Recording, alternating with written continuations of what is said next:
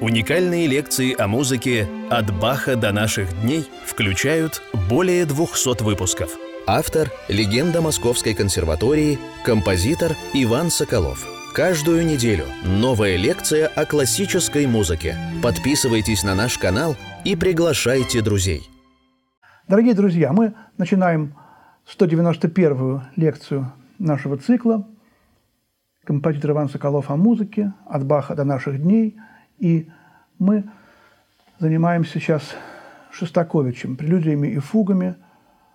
В прошлой лекции мы разбирали мою любимейшую пару фа диез мажор ми бемоль минор, переход от диезов к бемолям произошел. Кстати, я вот в прошлый раз задал такой вопрос в воздух, что диеза – это жизнь, бемоли – это смерть. Почему вот у Баха бемольная прелюдия, бемоль минорная, и диезная фуга, ре диез минорная. А здесь же то же самое. Фа диез мажорная прелюдия и фуга, и ми бемоль минорная. Э, прелюдия и фуга следующие. Только не, по-другому, так сказать, немножко выражено. Так что, возможно, здесь тоже как бы жизнь и смерть. Но это было в прошлой лекции. А в этой нашей лекции, мы подошли к золотому сечению этого цикла, и поэтому здесь мы разберем 15 и 16 прелюдии и фуги, и они действительно являются кульминационнейшими, любимейшими, особенно 15 Ее играют все, э, кто прикасается к этому циклу. Она очень трудная, правда. Ее не так просто сыграть. Начинается знакомство пианистов с ре мажорной, с э, до мажорной, с ля мажорной. А это одна из сложнейших, но она самая эффектная. Я никогда не забуду, как Андрес Шиф, который играл на конкурсе Чайковского и получил одну из первых премий, по-моему, третью или четвертую, как он на втором туре, как он буквально вот выбежал сцена большого зала, она очень большая, и, в общем-то, многие э, пианисты даже немножко боялись. А он прямо, знаете, вот бегом, я никогда не забуду, бегом побежал в начале второго тура на сцену и начал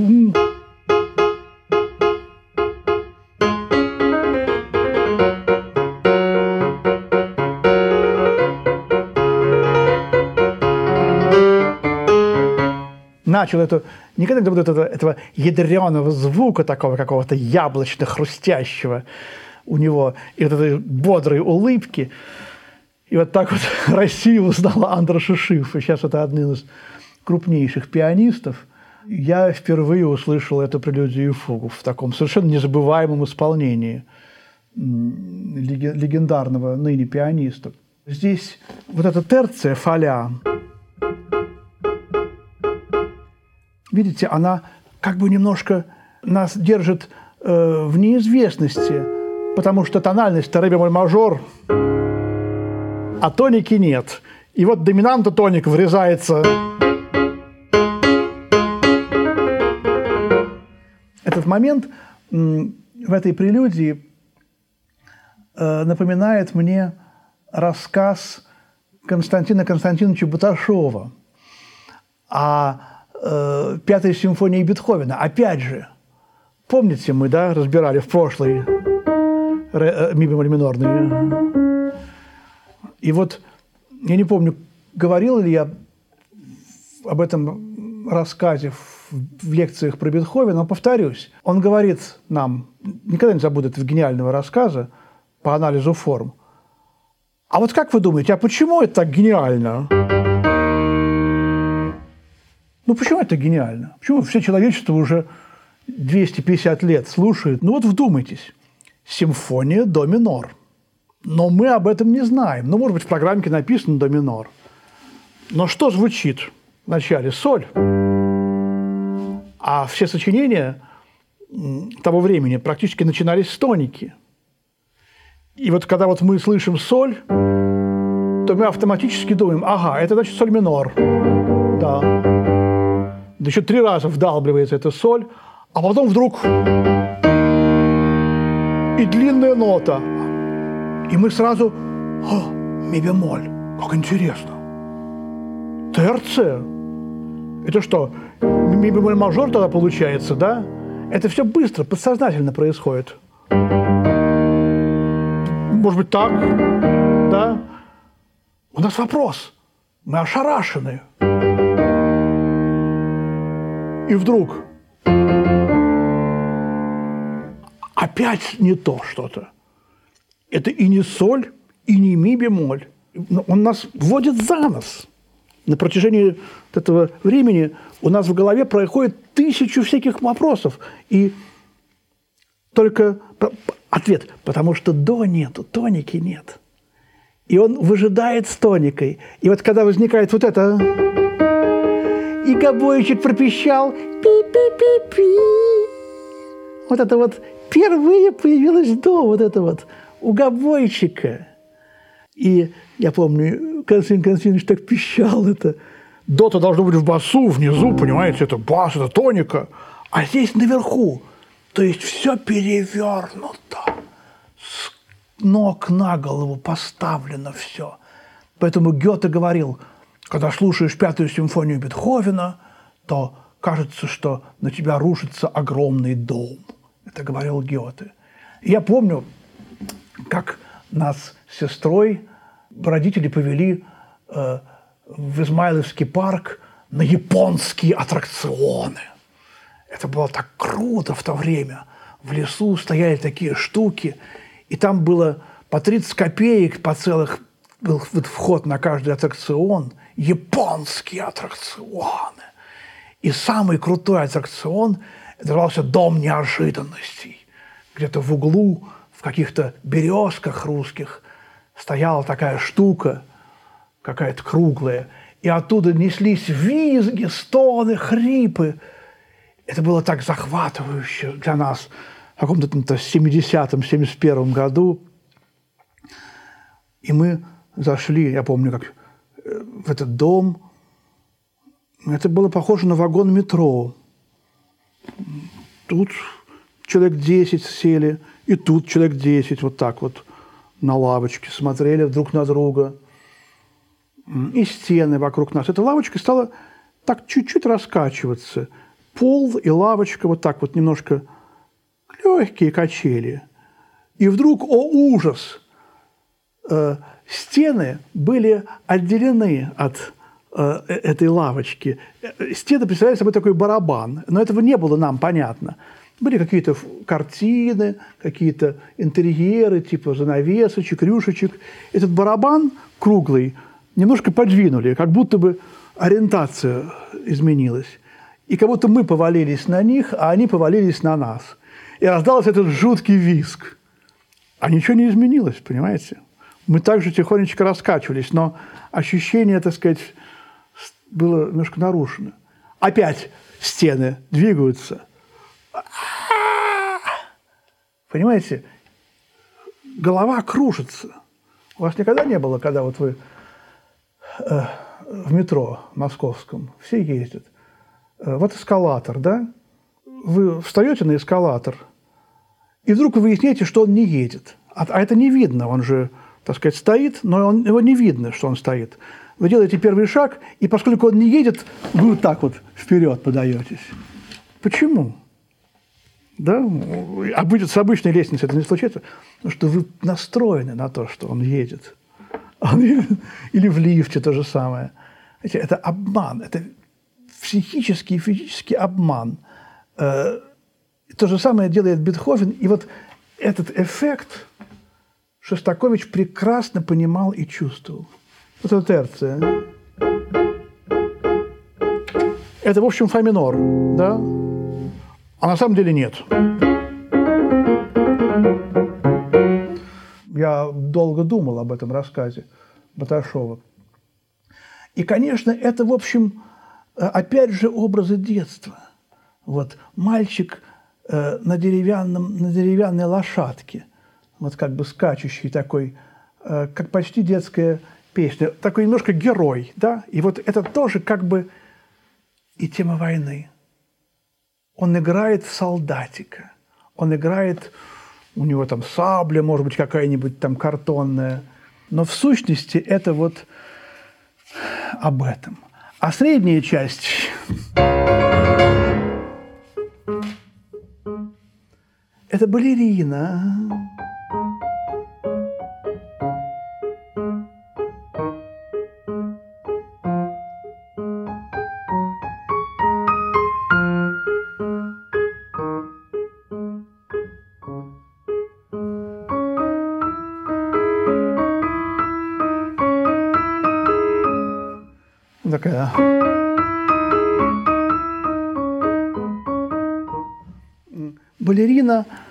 Такая же маленькая, она тоже играет в балерину, она будет потом, может быть, балериной.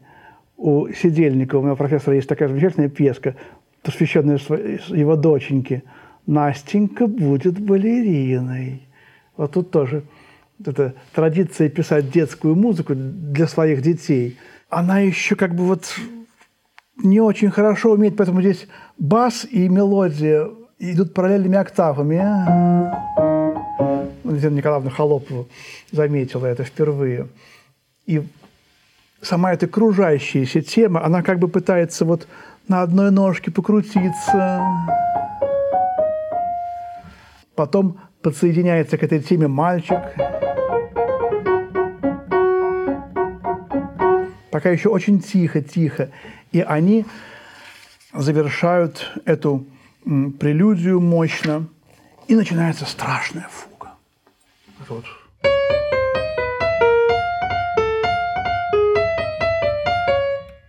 С такой темой, в которой три четверти, вдруг четыре, потом три, потом пять, постоянно меняются размеры, мы ничего не можем понять где мы находимся, вот как я с внедорожником сравнил эту, э, она на пролом идет, эта фуга. Балеринка там кружилась, а здесь, видите, от одной ноты идет расходящееся такое движение. Когда эту тему, эту фугу Шостакович играл, на нее особенно сильно ополчились. Это почти 12-тоновая музыка, говорили критики.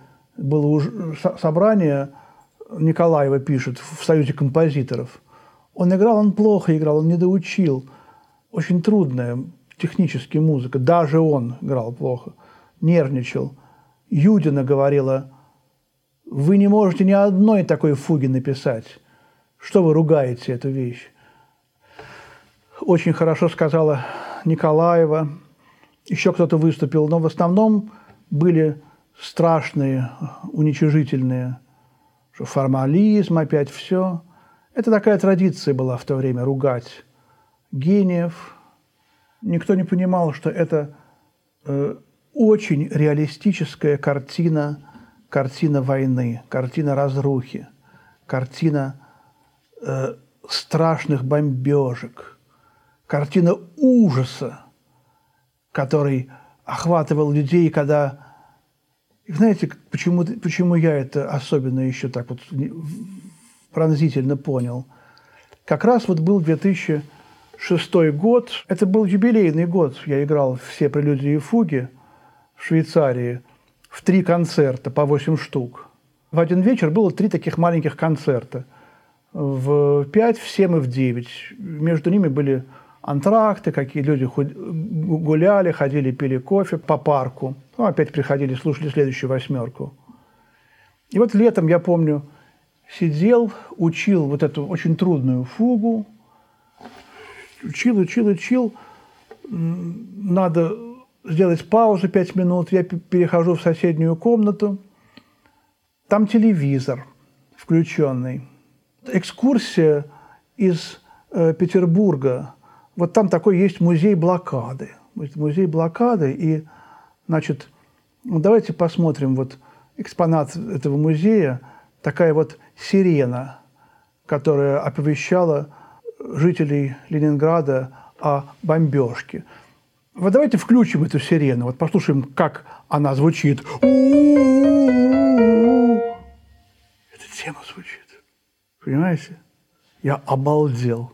Вот тут прямо мне показано, о чем эта музыка.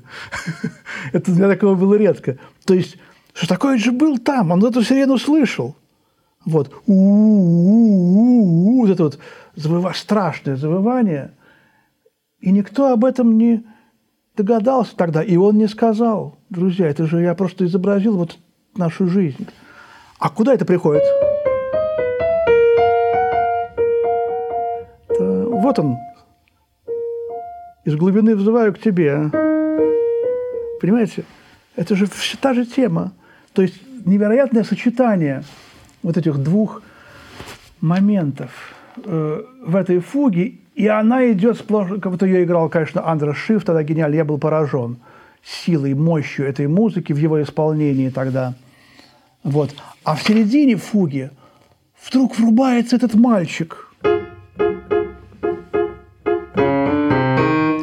Как будто бы на, в, в этом хаосе, в этом городе, где рушатся дома, где падают бомбы, где люди бегут, прячутся от этого ужаса, вдруг появляется мальчик на своей деревянной лошадке. Говорит, ой, я солдатик, я никого не боюсь. Понимаете? И вот этот образ мальчика, конечно, Шостакович очень любил Берга. Он очень любил оперу Берга «Воцик». И когда эта опера ставилась в Ленинграде в 25 году, э, он был на всех репетициях и на всех спектаклях, которых было немного. Бергу не давали визу. Шостакович познакомился с Бергом, и даже какая-то была переписка, но там, в общем, она не состоялась, эта переписка. Кто-то забыл передать письмо, или специально, или случайно. Удивительно, что последняя сцена оперы Вотцекберга очень похожа вот на это место – только что Воцик убил эту Марию, свою жену, которая изменила ему с тамбур-мажором, а потом в ужасе от того, что он сделал, он сам утопился в озере. А их сын, э, или, или не их, я уж не знаю, может быть, тамбур-мажор, сын, не знаю, там сюжет плохо помню.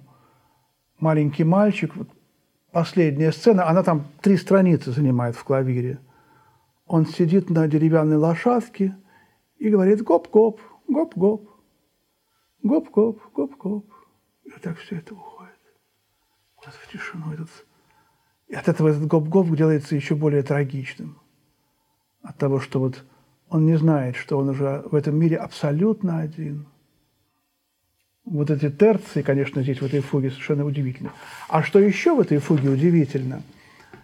То, что в начале фуги стоит фортиссимо, FF, и обозначение маркатиссимо семпро альфины, то есть э, выделять, маркировать, э, громко маркируя все время до конца. И ни одного оттенка, ни вилочек, только в самом конце появляется форте один разочек, и все – и абсолютно тот же прием в следующей 16-й прелюдии и фуге.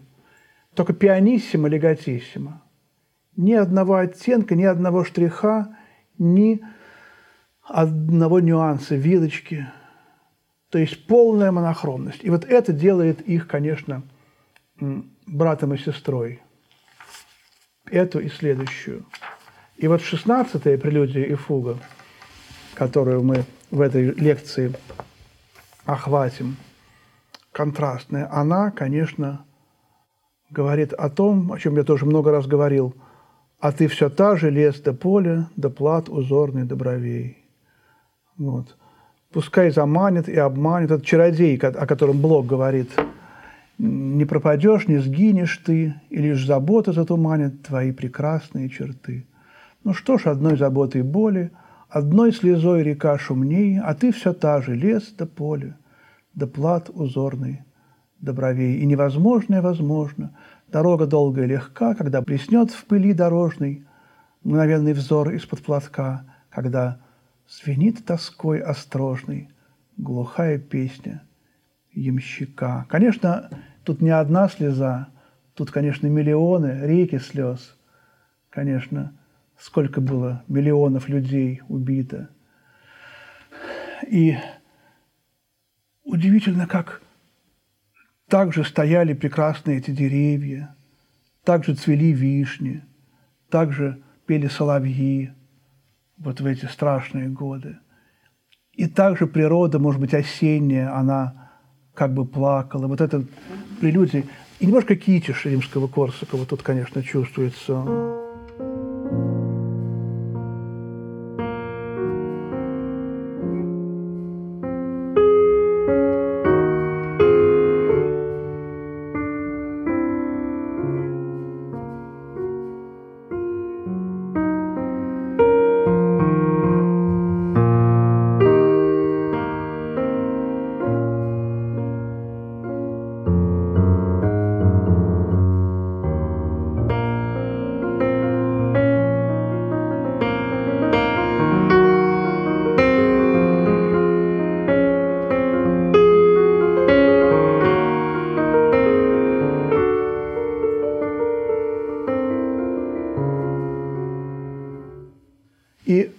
Глинкинские вариации. Тема проходит постепенно все э, с такими фигурациями. Восьмушки, триоли, шестнадцатые, все чаще и чаще.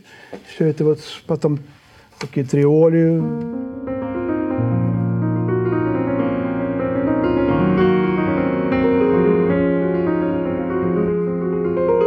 Как будто бы все заволакивается каким-то туманом.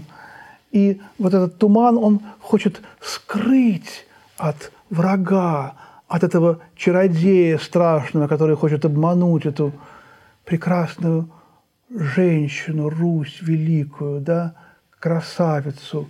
Дальше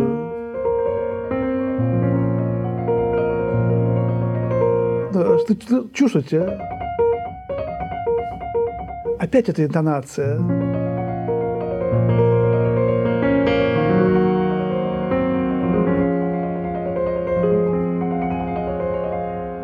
И последнее проведение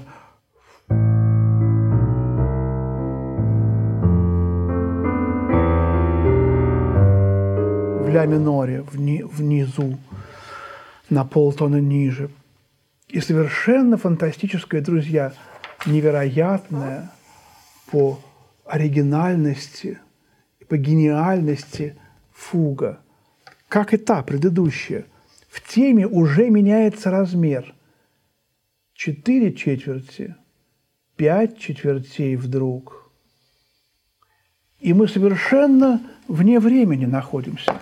Должанский сравнивает с каким-то таким русским вот народным инструментом рожок. Вот пастухи пасли стада и играли на... Ну вот здесь как будто бы, знаете, вот в космосе, в тумане что-то такое. Никаких коров уже нет, всех коров уже давно съели, голод. И вот где-то вот этот рожок, как некий символ э, какой-то вот ангельской божественной красоты. Три голоса, трехголосная фуга, как троица –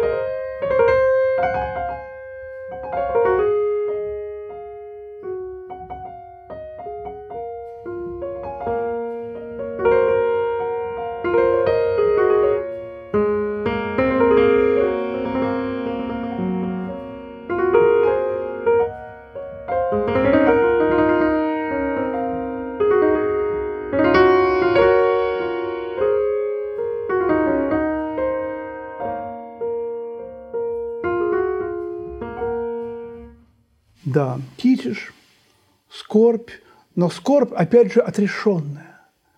Уже такая, что уже скорбить нет сил, нет сил для слез, все выплакано. Пианиссимо, легатиссимо, семпро, альфина – никаких нюансов.